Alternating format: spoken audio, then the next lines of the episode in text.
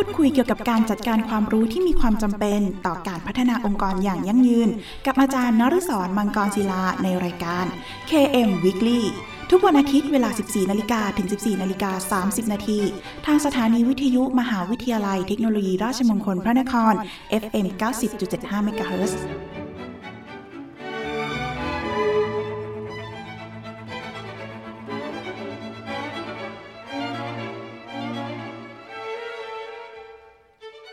สวัสดีครับ ยินดีต้อนรับเข้าสู่รายการ KM Weekly ดำเนินรายการโดยกระผมอาจารย์นฤศรมังกรศิลา กับรายการที่จะเข้ามาร่วมพูดคุย เกี่ยวกับการจัดการความรู้ ที่มีความจำเป็นต่อการพัฒนาองค์กรอย่างยั่งยืนนะครับ พูดคุยกันเป็นประจำทุกวันอาทิตย์ เวลา 14นาฬิกาถึง 14นาฬิกา30 นาทีทางสถานีวิทยุ มหาวิทยาลัยเทคโนโลยี ราชมงคลพระนคร RMUTP Radio FM 90.75คลื่นสังสมปัญญาพัฒนาสังคมครับ คุณผู้ฟังสามารถรับฟังรายการของเราแบบสดๆ ผ่านทาง FM 90.75 ได้แล้วนะครับ โดยคุณผู้ฟังยังสามารถที่จะรับฟังรายการของเราแบบออนไลน์นะครับ พร้อมกันทั่วโลกผ่านทางเว็บไซต์ radio rmutp.ac.th นะครับ โดยสามารถรับฟังผ่านทางคอมพิวเตอร์ PC หรืออุปกรณ์สมาร์ทโฟนได้แล้ววันนี้ครับ นอกจากนี้นะครับ คุณผู้ฟังยังสามารถฝากคำถามหรือข้อสงสัยต่างๆนะครับ ผ่านทางกระดานสนทนาในเว็บไซต์ของทางสถานีนะครับ ที่ radio rmutp.ac.th นะครับ หรือว่าโทรศัพท์เข้ามาก็ได้ครับ ที่หมายเลขโทรศัพท์ 02 665 3891 นะครับ หรือทางโทรสารที่หมายเลข 02 282 5550 นะครับ รวมทั้งอีเมลของทางสถานีที่ radio mct imutp ac th นะครับ หรือว่าถ้าไม่สะดวกช่องทางใดเลยนะครับ ท่านสามารถเขียนเป็นจดหมายหรือไปสนียบัตรนะครับ เพื่อติชมรายการได้ โดยเขียนเข้ามาที่รายการ KM Weekly สถานีวิทยุมหาวิทยาลัยเทคโนโลยีราชมงคลพระนครครับ เลขที่ 399 ถนนสามเสนเขตดุสิตกรุงเทพ 10300 นะครับ และเมื่อทางรายการได้รับข้อคำถามต่างๆนะครับ ก็จะดำเนินการหาคำตอบให้คุณฟังทันทีครับ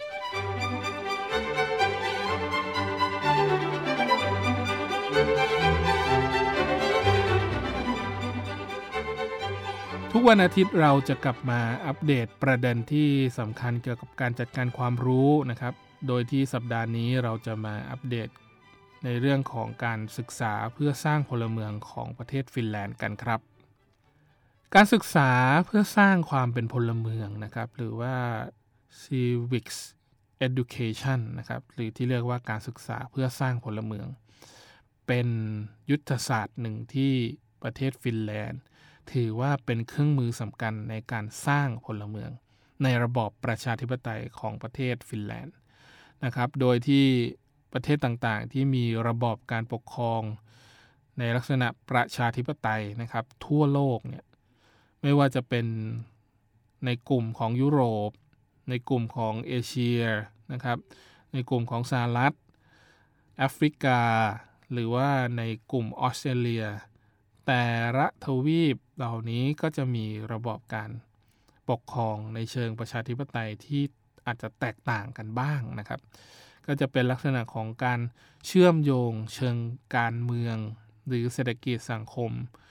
ร่วมกับการศึกษานะครับที่เกิดขึ้นจากการสร้างความเป็นพลเมือง ไม่ใช่ว่ารู้เพียงอย่างเดียว รู้ตัวว่าตัวเองเก่ง แต่ไม่รู้ในเรื่องของสิ่ง ที่เป็นสภาพแวดล้อมรอบตัวของตัวเองนะครับดังนั้นประเทศฟินแลนด์นะครับก็จะเป็นประเทศหนึ่งนะครับที่ใช้เรื่องของการศึกษาเพื่อสร้างความเป็นพลเมือง ในการสร้างต้นทุนให้กับมนุษย์ หรือที่เรียกการสร้างทุนมนุษย์ หรือว่า human capital นะครับที่ดี ในการพัฒนาขีดความสามารถในการแข่งขัน ที่อยู่ในระดับต้นๆนนะครับเรียกว่าเป็นประเทศที่มีความสงบสุขที่สุดในประเทศ ในกลุ่มยุโรป ในกลุ่มสแกนดิเนเวียนนะครับ โดยที่ประเทศฟินแลนด์เนี่ยก็จะอยู่ในยุโรปตอนเหนือนะครับ มีประชากรประมาณ 5 ล้านกว่าคนนะครับ โดยที่กรุงเฮลซิงกิ หรือว่าเป็นเมืองหลวงเนี่ยเป็นประเทศที่พัฒนาแล้วมีระบบรัฐ แล้วก็สวัสดิการค่าของชีพสูงเป็นอันดับต้นๆของโลกนะครับ ก็คือโดยที่ประชากรมีรายได้หลักของในกลุ่มของอุตสาหกรรม การตลาดแบบเสรีนะครับความสามารถในการแข่งขันเนี่ยในปี 2558 อยู่อันดับที่ 8 ของโลก โดยแบ่งโครงสร้างการบริหารงานออกเป็น 3 ระดับนะครับ ก็คือระดับส่วนกลาง ระดับส่วนภูมิภาค แล้วก็ระดับส่วนของท้องถิ่นหรือว่าเทศบาลนะครับ โดยภาษาราชการที่ใช้ของประเทศฟินแลนด์ เราจะเรียกว่า Finnish นะครับ หรือว่าภาษา Swedish ก็จะเป็น 2 ภาษานี้ที่ใช้ในประเทศฟินแลนด์ โดยที่ประเทศฟินแลนด์เนี่ยให้ความสำคัญกับการเป็นนอร์ติกนะครับที่เน้นความสร้างแนวคิดทางด้านสิทธิทางการเมืองนะครับ แล้วก็เน้นเรื่องของระบอบประชาธิปไตยเป็นสำคัญ ในการแบ่งความเสมอภาคความปลอดภัยในเชิงสังคม ความมั่นคงทางเศรษฐกิจนะครับ ก็จะต้องสอดคล้องกับระบอบประชาธิปไตย ทางการเมืองที่สำคัญของประเทศฟินแลนด์ด้วยนะครับ ก็คือจะต้องมีความสอดคล้องกันหมด นับตั้งแต่ปีในศตวรรษที่ 2 20 ก็คือศตวรรษที่ 20 เนี่ย ฟินแลนด์ให้ความสำคัญกับการเลือกตั้ง แล้วก็สิทธิ์ของผู้หญิงในระบอบการเลือกตั้งของประเทศฟินแลนด์นะครับ โดยพื้นฐานก็จะเป็นเรื่องของตัวแทนตามสัดส่วนนำไปสู่ ระบบภาคการเมืองนะครับ หลายพรรคหรือว่า multi party system นะครับ ซึ่งประเทศฟินแลนด์เนี่ย โดยเบื้องต้นก็คือเป็นประเทศที่แพ้สงครามโลกครั้งที่สองครับ แต่เขามีแนวโน้มในเรื่องของการพัฒนาทำให้เกิดเรื่องของการสร้างประชาธิปไตยสิทธิมนุษยชน รัฐธรรมนูญในประเทศฟินแลนด์เนี่ยก็ยังคงเดิมอยู่ แต่เพียงแต่ว่าพ่ายแพ้นะครับ ให้กับกลุ่มที่เป็นพันธมิตรของอการสร้างระบอบในในเรื่องของสงครามโลกครั้งที่สองนะครับ World War II เนี่ยก็ทำให้เขาอาจจะเสียความแข็งแกร่งตอนนั้นไป แล้วก็รวมตัวกลับมาได้อีกนะครับ ก็เป็นสิ่งที่น่าชื่นใจนะครับ ที่มีประเทศฟินแลนด์เนี่ยเป็นต้นแบบทางการศึกษา ที่อาจจะไม่ได้เปลี่ยนในเรื่องของในเชิงอิสระ ทางการศึกษาอะไรมากมายนะครับ แต่เขาใช้วิธีการสอนลูกศิษย์ของตัวเองไม่ได้บังคับว่าจะต้องเรียน 8 ชั่วโมง 9 ชั่วโมงเหมือนประเทศไทย แต่ให้อิสระในเรื่องความคิดการต่อยอดการสร้างนวัตกรรม การให้คำแนะนำเพิ่มเติม เพื่อให้เขาไปสู่เป้าหมายที่เขาต้องการ อันนั้นคือสิ่งที่ประเทศฟินแลนด์กำหนดเอาไว้ในเชิงการศึกษานะครับ ไม่มีการคิดเกรดไม่มีการคิดลำดับ ไม่มีการเปรียบเทียบ นั่นคือสิ่งที่เกิดขึ้นในประเทศฟินแลนด์นะครับ ดังนั้นการศึกษาเพื่อสร้างพลเมืองเนี่ยก็คือจะเป็นการสร้างจากเรื่องของการเปลี่ยนแปลงในประเทศฟินแลนด์นะครับ คือเปลี่ยนแปลงทุกทั้งระบบเลยก็คือทั้งตั้งแต่เศรษฐกิจสังคมการเมืองนะครับ การเป็นพลเมืองที่ดีจะต้องทำยังไง ไม่ว่าจะเป็นในกลุ่มที่ ผู้ที่อพยพเข้ามา ก็จะต้องเป็นพลเมืองที่ดีของประเทศนั้นๆด้วยนะครับ ก็จะมีพื้นฐานที่แตกต่างกันในเชิงกันทางด้านการศึกษานะครับ ก็ส่งผลทำให้เกิดความแตกแยกทางสังคม ถ้ามีการศึกษาที่ดีสังคมดีก็จะอยู่ร่วมกันได้ง่ายขึ้นนะครับ ดังนั้นโรงเรียนจึงมีหน้าที่ในการอำนวยความสะดวกให้กับผู้เรียนนะครับ ที่มีพื้นฐานที่แตกต่างกัน บางครั้งอาจจะแตกต่างกันมาก มีแกลบ มีช่องว่างระหว่างบุคคลอาจจะมาจากต่างถิ่นเลยมาจากเอเชียมาเรียนในฟินแลนด์ แล้วก็ไม่รู้เรื่องภาษา Finnish แล้วก็ Swedish เลยนะครับก็เข้ามาเรียน แต่ใช้ภาษาอังกฤษได้ในระดับหนึ่ง ก็จะต้องมาปรับตัวเพื่อให้เป็นพลเมืองในเรื่องของการศึกษาของฟินแลนด์นะครับ บางครั้งเขาอาจจะไม่ได้เน้นในเรื่องของการเรียนในเชิงวิชาการเหมือนบ้านเราค่อนข้างหนัก นะครับ แต่เขาใช้วิธีการในเรื่องของการส่งเสริมให้เด็กมีภาวะผู้นำมีวิธีคิดที่แตกต่าง มีการสร้างนวัตกรรม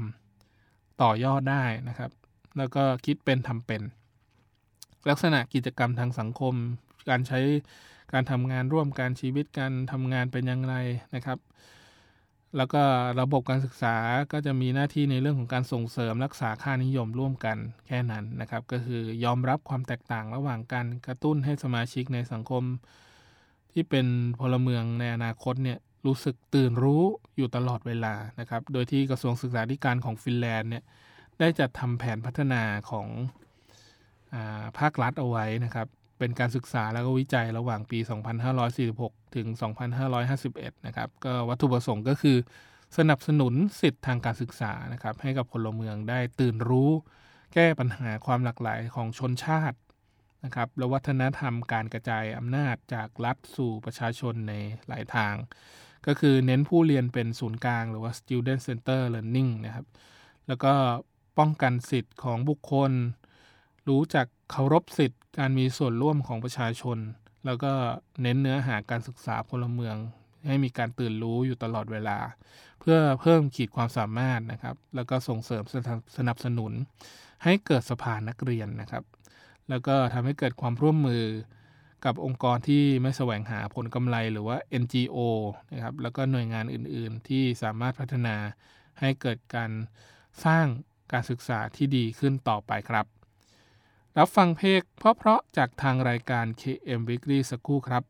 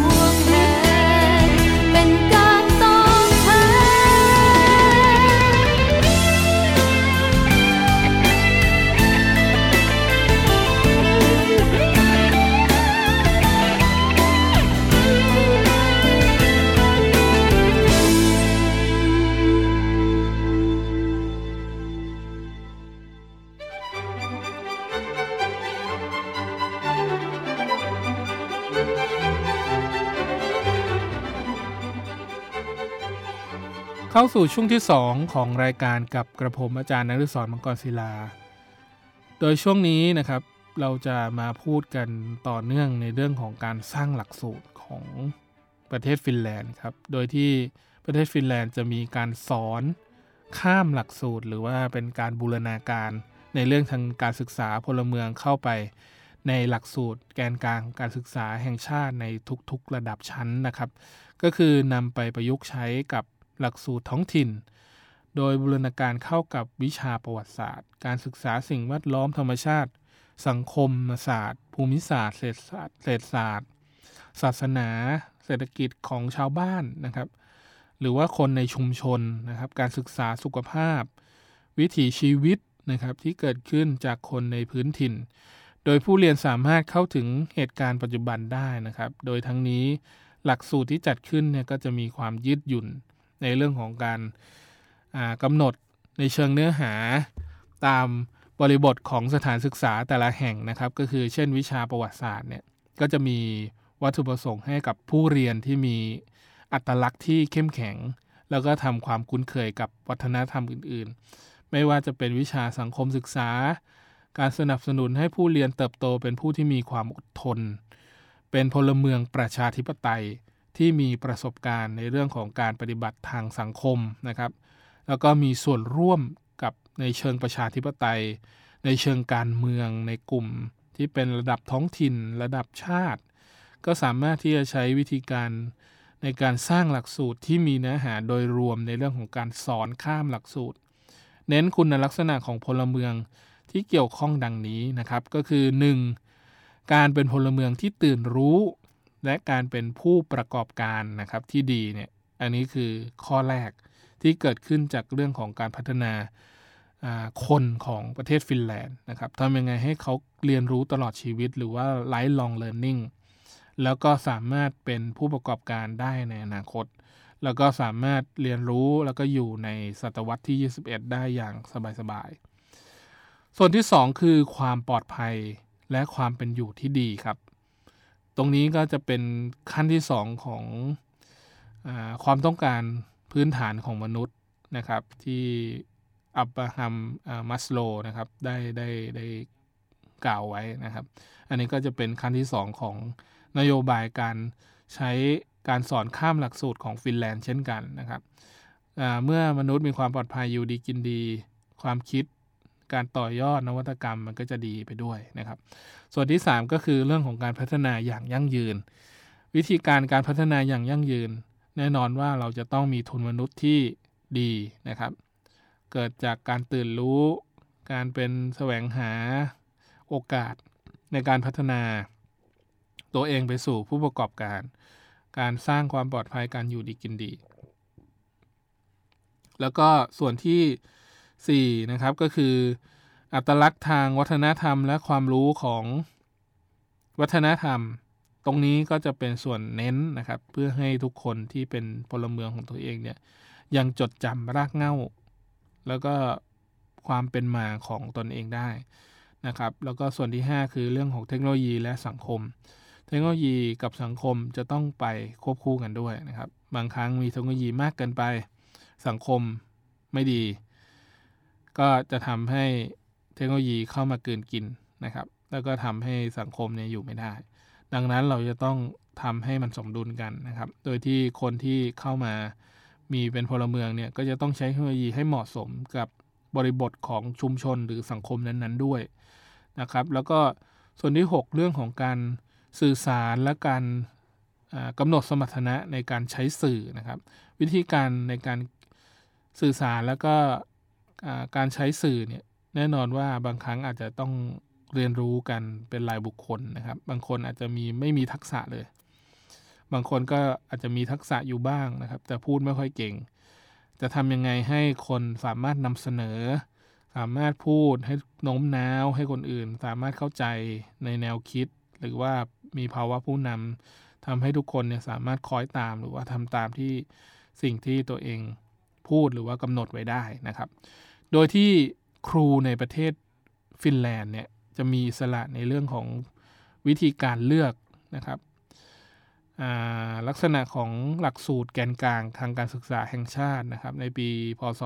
2547 เนี่ยก็จะใช้วิธีการในการจัดทำขึ้น บนพื้นฐานการเรียนรู้ของบุคคลนะครับ ก็คือเป็นกระบวนการชุมชนในการสร้างทักษะ แล้วก็ความรู้ตามแนวคิดของ constructivism นะครับในเชิงสังคมนะครับก็คือจะเป็นลักษณะของการทำยังไงก็ได้ให้ทุกคนเนี่ยยังเรียนรู้แล้วก็สามารถเรียนรู้ในเชิงสังคมในประเทศนั้นๆ ได้ด้วยนะครับสำหรับการศึกษาในเชิงพลเมืองระดับการศึกษาขั้นพื้นฐานเนี่ยเน้นวิธีการให้ครูพัฒนาทักษะการเรียนรู้ การคิดนะครับ แล้วก็เรื่องของการแก้ไขปัญหา การมีส่วนร่วมทางทักษะทางสังคม โดยเน้นให้ผู้เรียนเป็นศูนย์กลางนะครับ ที่เรียกว่า student center learning นะครับ ก็คือทำยังไงก็ได้ให้เด็กๆ คิดเองทำเอง และขอคำแนะนำจากผู้ที่เป็นครูได้นะครับ ในบางช่วงที่เขาสงสัย แล้วก็บอกแหล่งเรียนรู้เพิ่มเติมที่ผู้เรียนสามารถเข้าไปศึกษาเพิ่มเติมได้นะครับ การเรียนรู้ก็จะเป็นกิจกรรมหนึ่งที่มีความหมายกับผู้เรียนนะครับ โดยผู้เรียนสามารถประมวลผลแปลเนื้อหาการเรียนรู้ สิ่งแวดล้อมการเรียนรู้ วิธีการเรียนการสอนนะครับที่หลากหลาย ก็เกี่ยวข้องกับเรื่องของการเรียนรู้จากการปฏิบัติทั้งสิ้นนะครับ ก็คือจะมีส่วนร่วมในเรื่องของการสนับสนุน ผู้เรียนเนี่ยให้มีแนวคิดในการพัฒนาต่อยอด แล้วก็สร้างนวัตกรรมที่เกิดขึ้น ให้กลายเป็นทุนมนุษย์ของประเทศฟินแลนด์ ที่มีต้นทุนทางความคิดที่ดีนะครับ โดยที่หลักการทางการศึกษา พลเมืองของประเทศฟินแลนด์เนี่ยจัดขึ้นตั้งแต่ระดับชั้นประถมศึกษาปีที่ 1 รวมทั้งที่ 12 ปีครับ โดยที่ผู้เรียนสามารถที่จะเลือกระหว่างห้องเรียนจริยธรรมหรือศาสนาได้นะครับสำหรับสังคมศึกษา จัดการเรียนการสอนการศึกษาระดับที่ 2อตอนต้นนะครับ หรือว่าปีแรกของการศึกษาระดับที่ 2 ตอนปลายเนี่ย ก็จะมีผู้เรียนเลือกหลักสูตรจิตวิทยาปรัชญาเพื่อเป็นการกำหนดกรอบนะครับในเรื่องของการสร้างพลเมืองของฟินแลนด์ แล้วก็ผ่านหลักการการศึกษาที่ใช้วิธีที่เรียกว่าเป็น lifelong learning คือการเรียนรู้ตลอดชีวิต เป็นวิธีการหนึ่งนะครับ เกี่ยวข้องกับเรื่องของการจัดการความรู้ แล้วก็หลักในเรื่องของการศึกษาการรอบรู้ที่ที่เรียกว่า well round learning นะครับในส่วนต่างๆเนี่ยก็จะเป็นวิธีการในเรื่องของการศึกษาที่รอบรู้ แล้วก็ทำให้ทุกคนเนี่ยรู้รอบนะครับ บางครั้งอาจจะไม่จำเป็นว่าจะต้องรู้ลึกไปทุกอย่างนะครับ แต่เราจะใช้วิธีการยังไง ให้บุคลากรของตัวเองเนี่ยรอบรู้หรือว่า omniscience นะครับทำให้ทุกคนเนี่ยสามารถอธิบายในความคิดของตัวเองได้ แล้วก็ทำให้ทุกคนเนี่ยยอมรับในตัวเอง แล้วก็เป็นพลเมืองที่ดีของประเทศต่อไปในอนาคตได้ครับ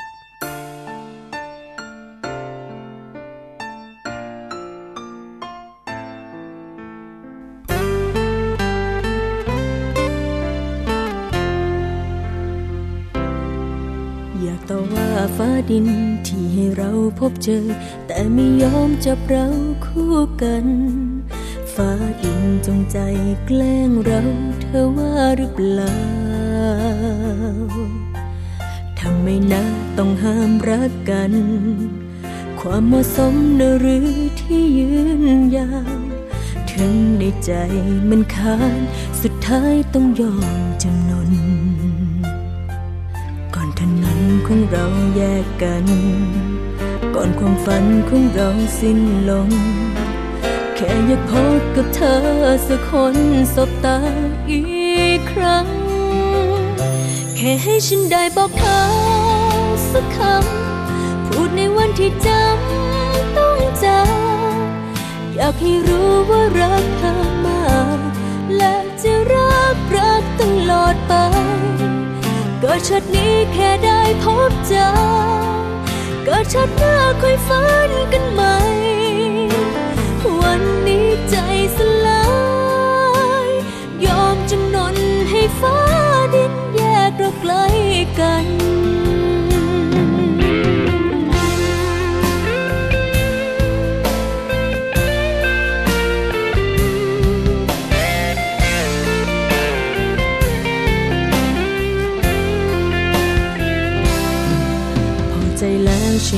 ฟ้าดิน ที่ได้เห็นว่าคนต้อยต่ำมันต้องเจ็บ ต้องช้ำ ต้องน้ำตาตก โลกใบนี้มีคนมากมายทำไม่ต้องเป็นเราสองคน ยอมจำนนให้แล้วหวังว่าคงพอใจ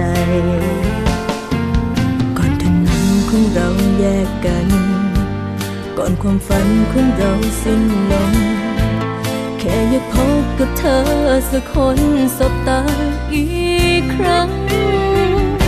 แค่ให้ฉันได้บอกเธอสักคำ พูดในวันที่จำต้องจาก อยากให้รู้ว่ารักเธอมากและจะรักรักตลอดไป เกิดชาตินี้แค่ได้พบ เจอ เกิดชาติหน้าค่อยฝันกันใหม่ วันนี้ใจสลาย ยอมจำนนให้ฟ้าดินแยกเราไกลกัน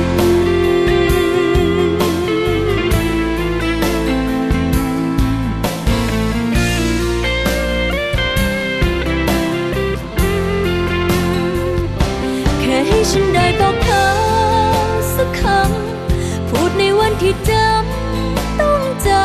ำอยากให้รู้ว่ารักเธอมากและจะรักรักตลอดไปเกิดชาตินี้แค่ได้พบเจอเกิดชาติหน้าค่อยฝันกัน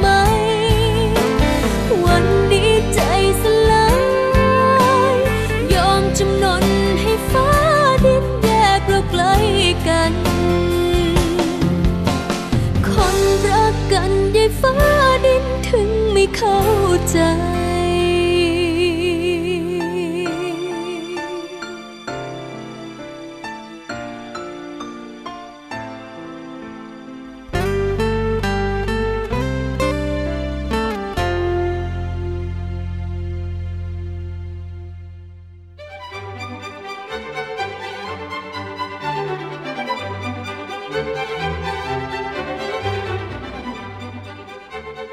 มาถึงช่วงท้ายของรายการแล้วครับ คุณผู้ฟังสามารถติดตามรับฟังรายการ KM Weekly นะครับ เป็นประจำทุกวันอาทิตย์เวลา 14นาฬิกาถึง 14นาฬิกา30 นาทีนะครับ และถ้าหากมีข้อสงสัย แล้วก็อยากติชมแนะนำรายการนะครับ คุณผู้ฟังก็สามารถที่จะโทรศัพท์เข้ามาที่หมายเลขโทรศัพท์ 02 665 3891 นะครับ หรือว่ามาแนะนำผ่านทางโทรสารนะครับที่ 0 282 5550 นะครับ หรือว่าทางอีเมลที่ radio mct imutp ac th นะครับ หรือทางจดหมายประสิญบัตรโดยเขียนที่รายการ KM Weekly สถานีวิทยุมหาวิทยาลัยเทคโนโลยีราชมงคลพระนคร นะครับ เลขที่ 399 ถนนสามเสน เขตดุสิต กรุงเทพ 10300 นะครับ แล้วก็กลับมาติดตามรับฟัง KM Weekly ได้ใหม่นะครับ ทุกวันอาทิตย์เวลา 14นาฬิกา ถึง 14นาฬิกา30 นาทีนะครับ ขอบคุณสำหรับการติดตามรับฟังนะครับสำหรับวันนี้ต้องขอลาคุณผู้ฟังไปก่อนครับ พบกันใหม่ตอนต่อไปวันนี้สวัสดีครับ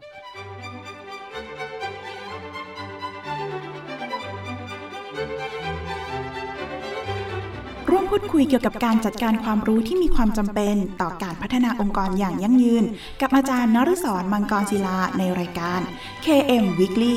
ทุกวันอาทิตย์เวลา 14 นาฬิกาถึง 14 นาฬิกา 30 นาทีทางสถานีวิทยุมหาวิทยาลัยเทคโนโลยีราชมงคลพระนคร FM 90.75 MHz